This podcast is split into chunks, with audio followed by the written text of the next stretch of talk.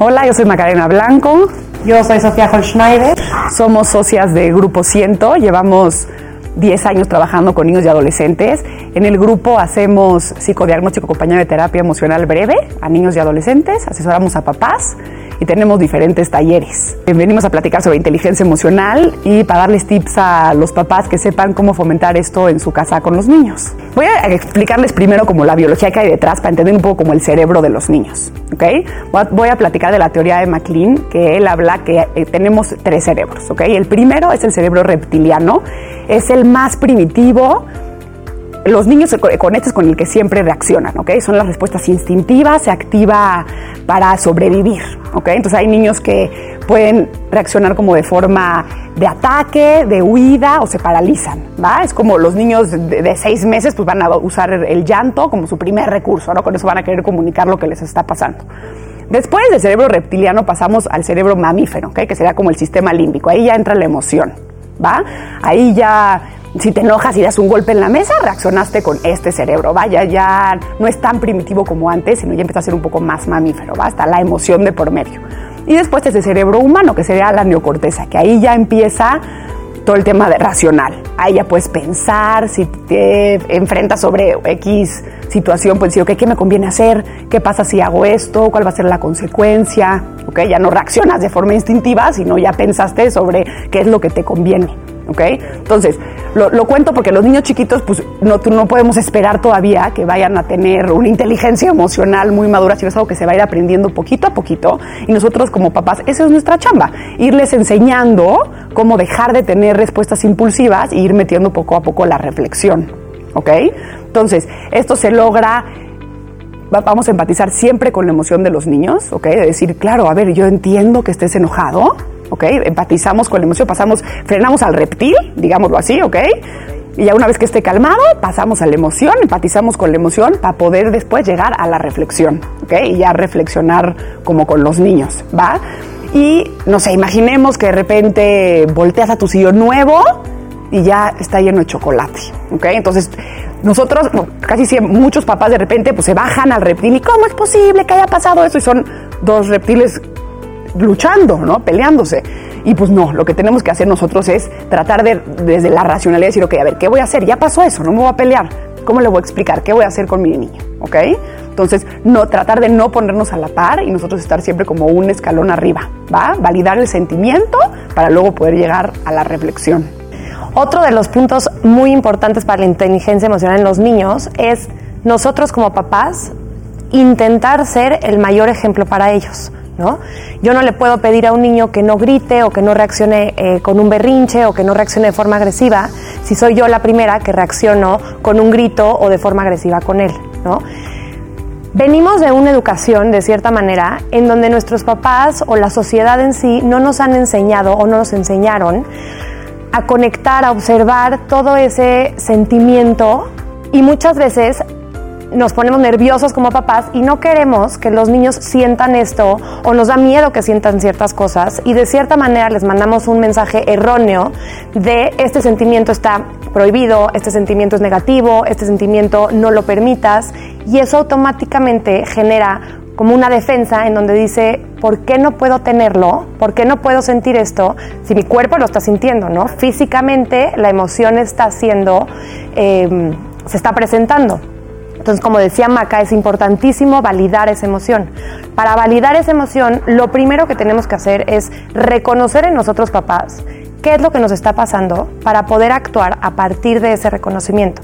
Y de ahí los niños aprenden a través de la modelación a reconocer sus propios sentimientos. Nosotros muchas veces en el consultorio usamos una historia con los niños en donde les platicamos que de repente iban caminando el enojo y la tristeza, de repente vieron un lago, se quisieron echar al lago, se, se quitaron su ropa, se echaron al lago, cuando salieron salió el enojo, sin darse cuenta se puso la ropa de la tristeza, salió corriendo y cuando la tristeza salió, vio que el enojo se había llevado su ropa corriendo y se puso la ropa del enojo.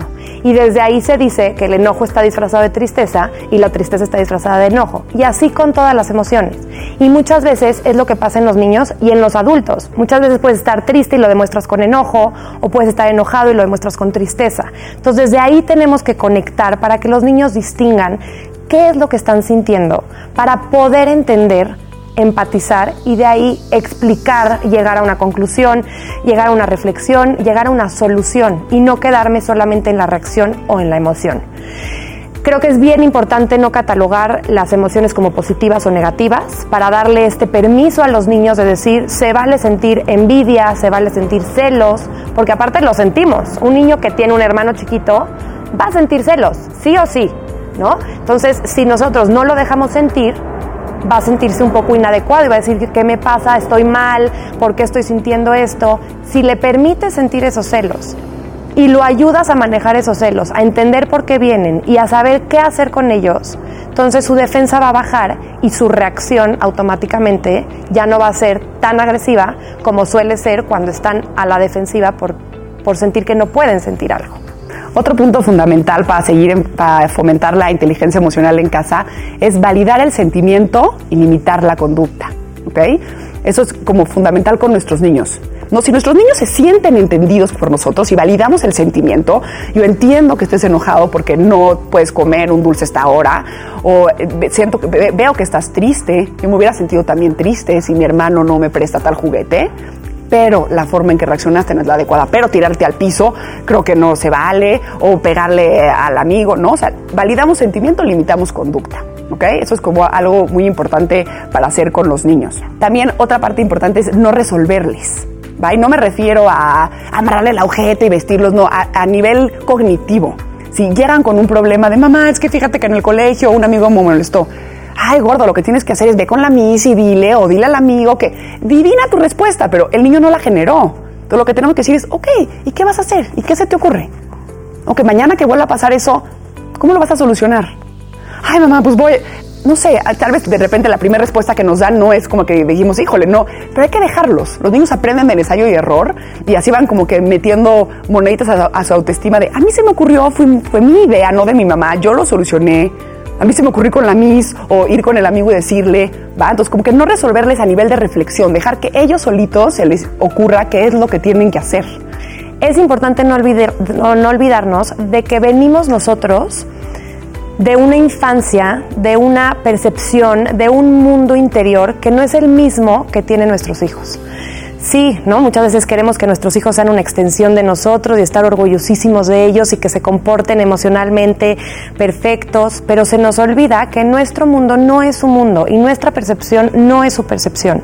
Entonces muchas veces tenemos que aprender a separar estas percepciones, estos mundos, estos miedos, para no pasarle mis angustias y mis miedos a mi hijo por ejemplo, ¿no? Llega al consultorio un niño, un papá que me habla de su hijo, que está preocupadísimo porque no tiene amigos, el papá mega social, ¿no? El más social con 800 amigos, lo invitan a todos lados, le fascina y llega preocupado porque su hijo no tiene amigos.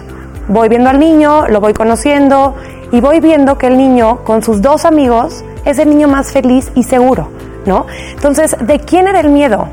El miedo literalmente era del papá de decir, yo tengo millones de amigos, mi hijo no tiene amigos, ¿qué va a hacer de su vida? Pero su hijo estaba felizmente con dos amigos. Entonces es bien importante dejar que nuestros hijos vayan descubriendo su propio mundo, su propia percepción y no clavarles nosotros las ideas o las creencias que de cierta manera, de alguna forma, nos han funcionado para sobrevivir, para desarrollarnos, para vivir en, en nuestro mundo, pero que tal vez no van a ser funcionales para ellos, ¿no? Y otra parte que también quería platicarles es la importancia de entender que la inteligencia emocional no es perfecta. ¿Por qué? Porque los humanos no somos perfectos, ¿no? Yo sí puedo tener inteligencia emocional, puedo saber que mi reacción no debe de ser así, que tengo que reaccionar así, pero también existen días en donde estoy cansada, en donde tengo hambre, en donde eh, me peleé con una amiga, cualquier cambio físico que me puede detonar a mí emocionalmente. Y como papás, muchas veces reaccionamos como no queremos reaccionar. El grito al niño, el ya lo agarré del brazo, este lo castigué de una forma que tal vez no lo debí de haber castigado. Y esa reacción muchas veces a los papás nos genera culpa o angustia, ¿no? De no estoy siendo el ejemplo que mi hijo tiene que ver, no estoy modelando la emoción como él la tiene que registrar. Pero yo justo aquí los quiero invitar a todos los papás a no verlo como un fracaso, sino como un área de oportunidad, una puerta de oportunidad, en donde les permite también enseñarles a sus hijos el me puedo equivocar y sobre mi error puedo reponer y te puedo pedir perdón y puedo buscar la forma de resolver o de reponer algo que lastimé. Entonces, la inteligencia emocional no es perfección, sino es entender que no somos perfectos y que siempre podemos también reponer algo que lastimamos o reponer algo que no, que no fue como quisimos que eh, fuera. Esto también al mismo tiempo genera empatía en los niños. Cuando los niños ven que nosotros también tenemos enojo, frustraciones, miedos, preocupaciones, se dan cuenta que no son los únicos que tienen un sentimiento. Y esto ayuda que en, la vida social, con sus amigos, con personas que vayan conociendo, vayan descubriendo en las otras personas que también tienen sentimientos y que también tienen que aprender a respetarlos, a identificarlos y a permitirlos. Trabajamos mucho en la unión que existe entre el pensamiento y la emoción. Soy fiel creyente que la realidad no es la que nos hace sufrir, sino como nosotros interpretamos la realidad, es lo que nos va a hacer sufrir o no. Entonces con los niños trabajamos muchísimo en el consultorio esto y como papás creo que también es muy importante. Pongo un ejemplo. Eh, dos niños ¿no? que no los invitan a la fiesta del viernes, ¿okay? y uno está completamente triste y no para de llorar y el otro, bueno, pues hace un plan con sus primos. Entonces los dos vivieron la misma realidad, les pasó el mismo evento, ¿no? Pero no tienen la misma emoción. Entonces la diferencia es cómo están interpretando ese evento. Otra parte importante de la inteligencia emocional es saber resolver conflictos de una buena manera. Entonces, lo explicamos que hay, hay soluciones ganar-ganar, hay soluciones ganar-perder y hay soluciones perder-perder.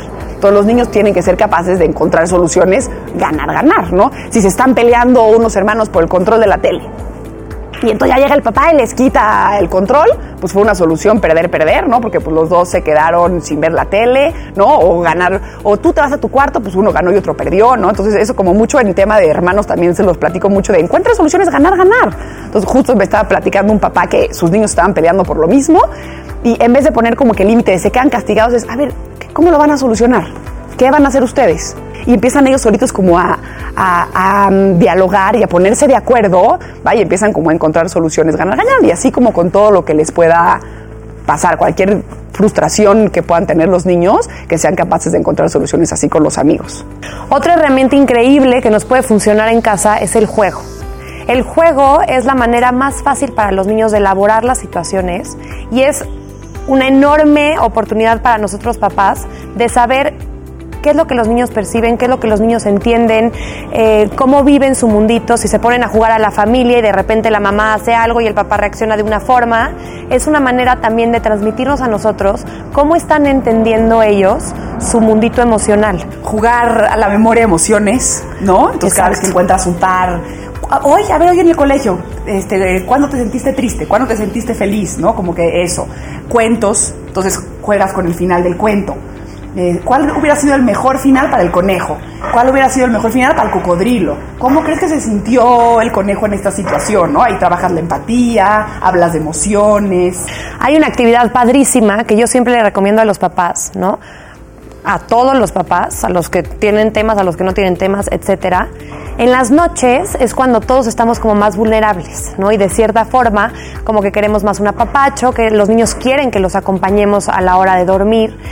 Aprovechen como papás hablar en las noches de algo que puso su corazón grande y feliz y algo que puso su corazón triste. Pero empiecen ustedes, papás, a hablar de eso que puso su corazón grande. Hoy puso mi corazón grande que me fui a echar un café con mi amiga. Y entonces el niño automáticamente hace una asociación, ah, cuando yo me voy a echar un helado con mi amigo, también se pone mi corazón grande. Y entonces empiezan a hacer asociaciones y empiezan a, crear un aprendizaje. Igualmente un corazón triste, un corazón enojado, un corazón frustrado, para que también ellos tengan esta libertad de decir, si mi papá se puede sentir triste, si mi papá se puede sentir enojado, entonces yo también puedo sentirme así. Muchísimas gracias a Organics por habernos invitado. Estuvimos felices. Gracias. Gracias por abrirnos sus puertas. Para todos ustedes estamos para lo que necesiten. Somos Macarena y Sofía de Grupo Ciento. Estamos en Instagram como grupo.p100. Ahorita se los apuntamos.